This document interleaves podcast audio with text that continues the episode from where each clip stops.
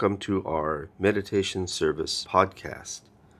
Each week we will have a different presentation, including different sutra chanting, different speakers, and different Dharma messages. Through this meditation service program, we will have both seated and standing meditation, sutra chanting, and a Dharma message. We hope that this meditation service podcast will enable the listener to experience meditation, to experience sutra chanting, and to listen to a Dharma message.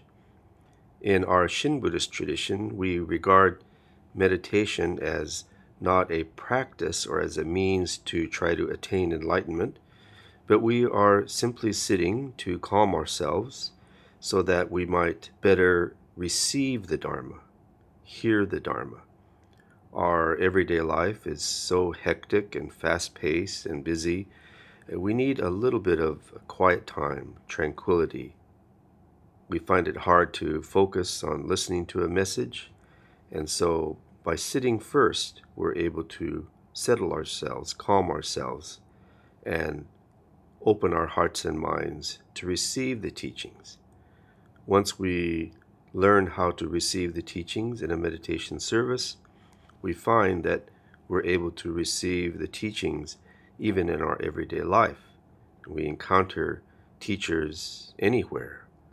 Could be a driver, it could be a bartender, it could be your pet cat or dog that gives you a teaching relevant to your life.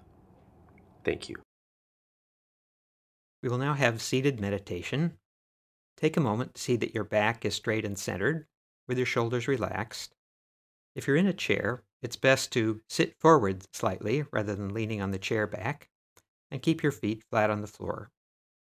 Try keeping your eyes half open, resting the gaze gently downward, without focusing on anything in particular.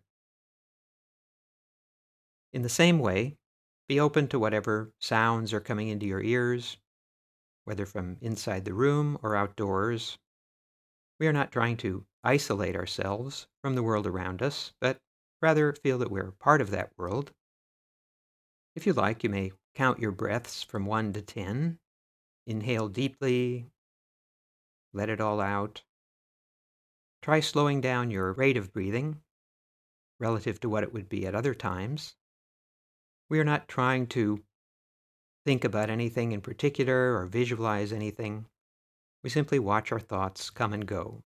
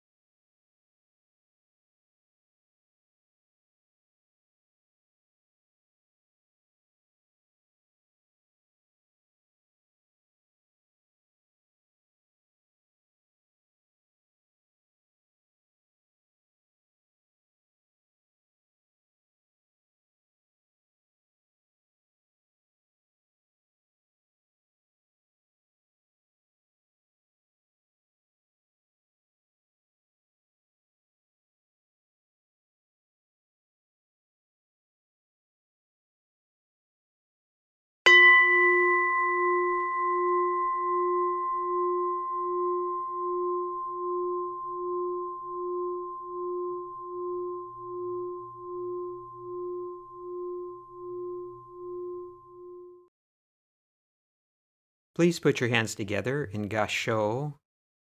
Bow. Namo Amidabutsu. Namo Amidabutsu. Namo Amida Butsu. Naman Dabutsu. Naman Dabutsu. Naman Dabutsu.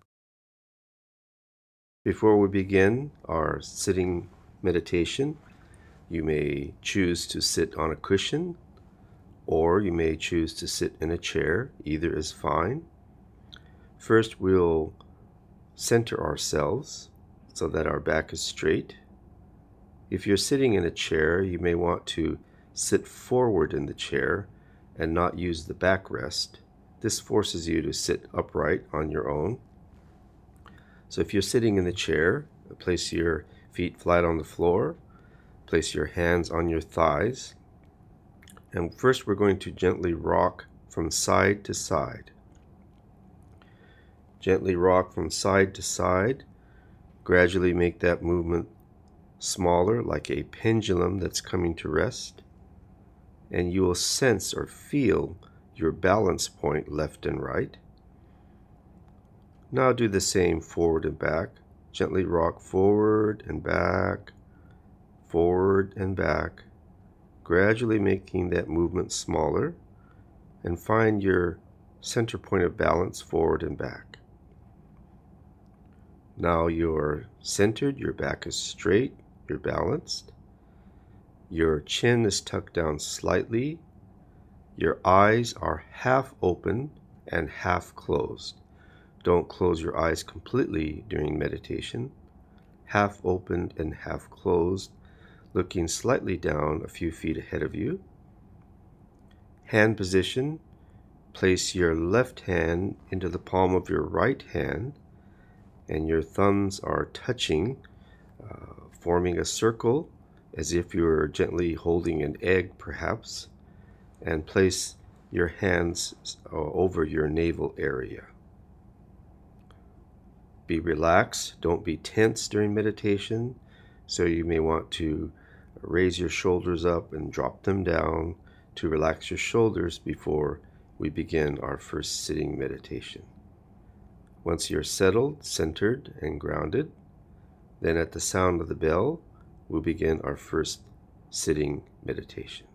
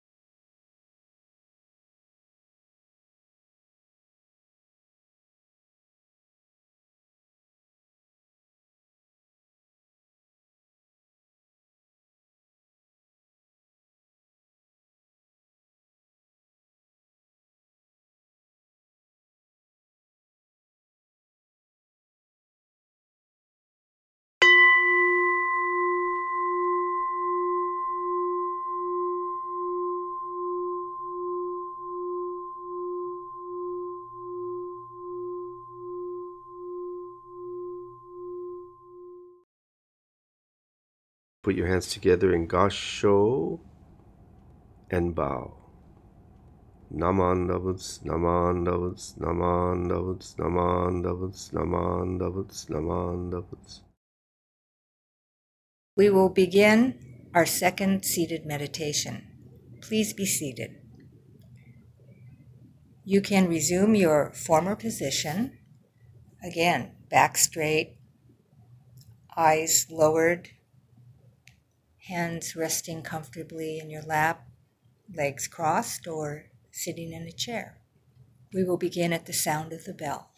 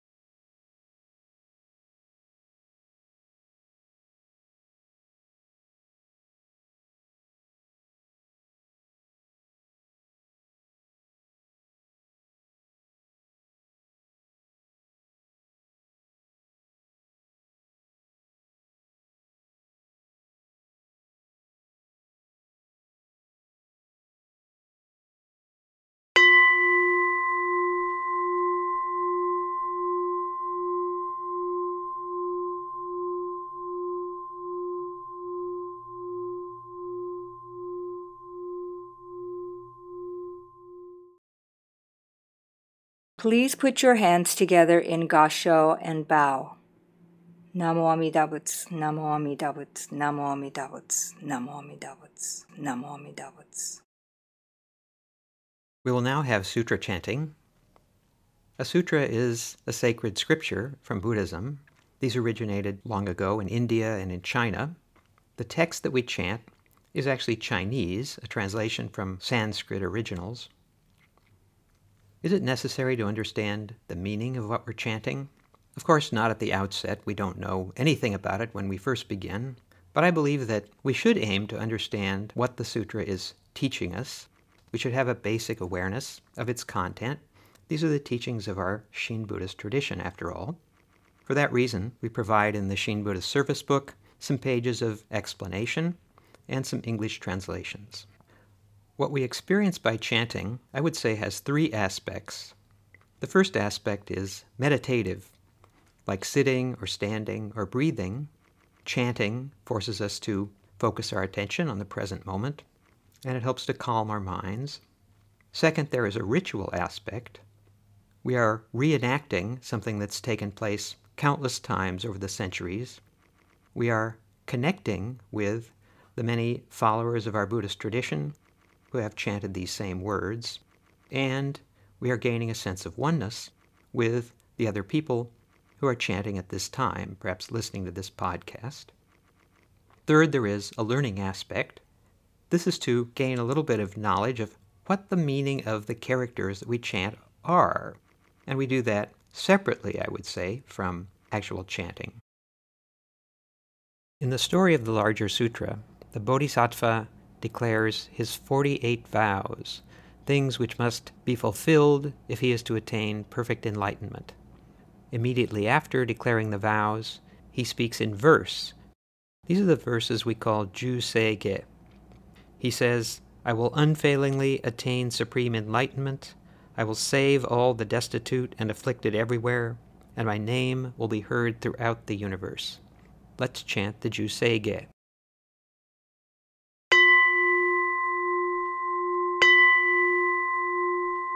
Gagon Gan Hishimu Jodo Shigan Fu Manzo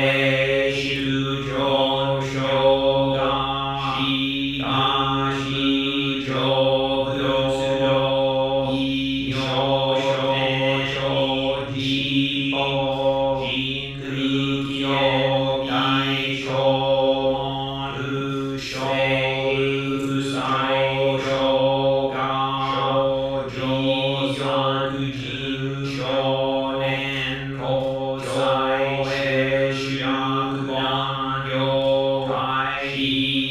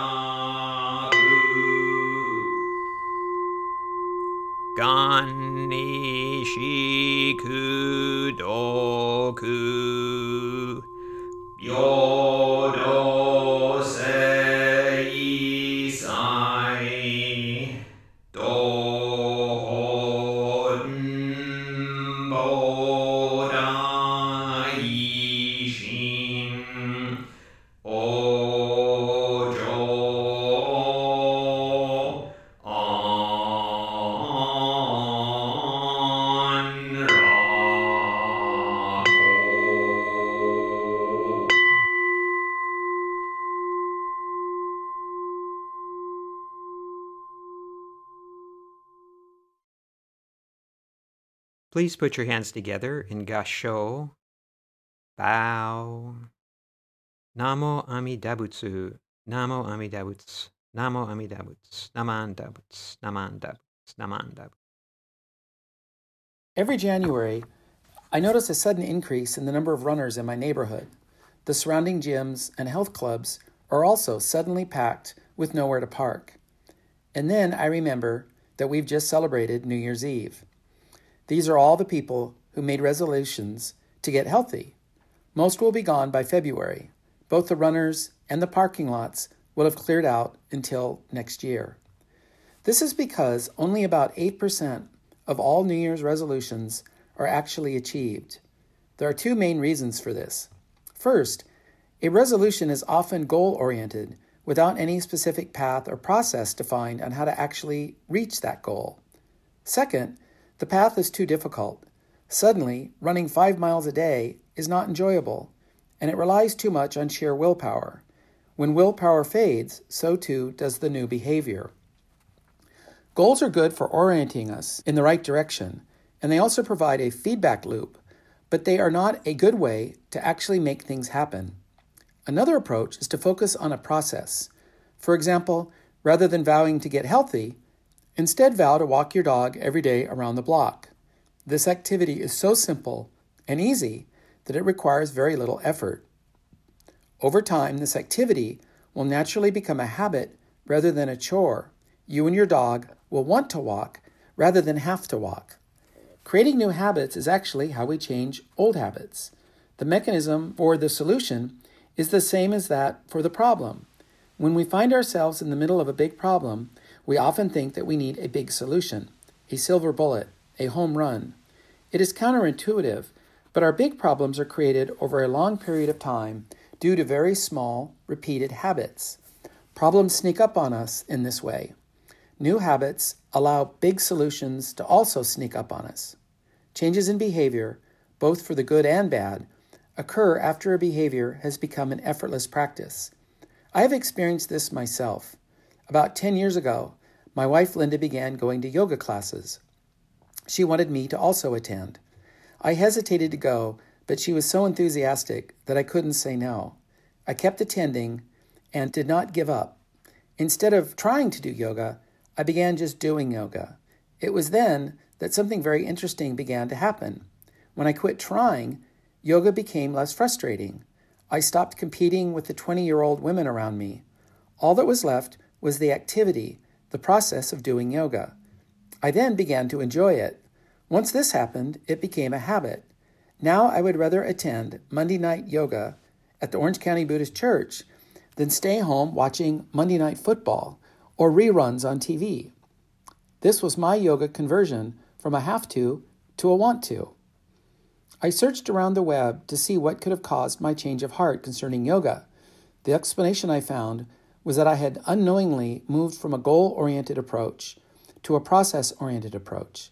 Rather than trying to accomplish something, I was now experiencing something. I found this very interesting because it helps explain why seemingly trivial Buddhist practices can lead to profound changes in our lives. In our tradition, we listen to the teachings, we bow, we chant, and we practice gratitude. I never really understood how something as trivial as saying thank you could be profoundly transformative. But that is the key. Trivial, effortless, easy practices are the only ones that can become habits. They require little or no willpower. We actually call this the easy path. It has to be easy, or the behavior would not stick. When I first started to attend OCBC, it took effort and sacrifice. My favorite Sunday morning activity was listening to Breakfast with the Beatles while running on the beach. It is a three hour radio show consisting of only Beatles music. I had to give this up to attend OCBC. Some days OCBC won my time, and other times it was the Beatles. But over time, I found that I had a better week after attending OCBC as compared to running with the Beatles. I couldn't explain it, but it was true. Slowly, attending OCBC became as effortless as running with the Beatles. I began to see OCBC as just another activity, one comparable to any other activity. Buddhism had become a habit for me. Having to attend OCBC on Sundays is like having to brush my teeth before I go to bed. Both are ingrained, effortless practices that have profound effects over time. I think this is why bodhisattvas make impossible vows. It forces them to focus on process, whether it is emptying the Pacific Ocean with a pint measure or delaying one's awakening until all beings are awakened. All one can do is focus on the process of practice when the goal is impossible. That is what Buddhas do. Please join me in Gasho. Namandats, namandats, namandats, namandats, namandats. This concludes our podcast. We hope you enjoyed listening and gained something from this segment. Please join us again. And thank you. In Buddhism, the teachings are broken up into what is called three baskets. One basket contains the sutras, or the actual teachings of the Buddha. Another basket contains the ethical and moral guidelines for monks and nuns living in a monastic community. And the third basket is for commentary. Commentary is when monks or nuns or lay people read a Buddhist sutra and then give commentary or explanation. And this is a hugely important aspect of the Buddhist tradition is commentary. When the Dalai Lama writes a book or Thich Nhat Hanh writes a book, they are taking part in this commentary tradition. And in this vein, we've begun blog posts. So if you go to everydaybuddhist.org and on the top navigation bar, you click on blog. You don't have to be a student, you don't have to be logged in. You'll have access to our bi weekly blog. The first one's entitled The Art of Being Alone, and the second one is Appreciating Our Tailwinds, and a third is about to be published. Each one will highlight some interesting or very appropriate content on the internet. It might be a video, it might be a podcast, it might be an essay, and then I give commentary or kind of a background to this. And then you may follow the link and listen to the content. You can also be notified of new blog posts if you enroll in our school. So, this is another benefit of being enrolled in the everydaybuddhist.org school is you will be pushed notifications about when the latest blog has just been posted to our site.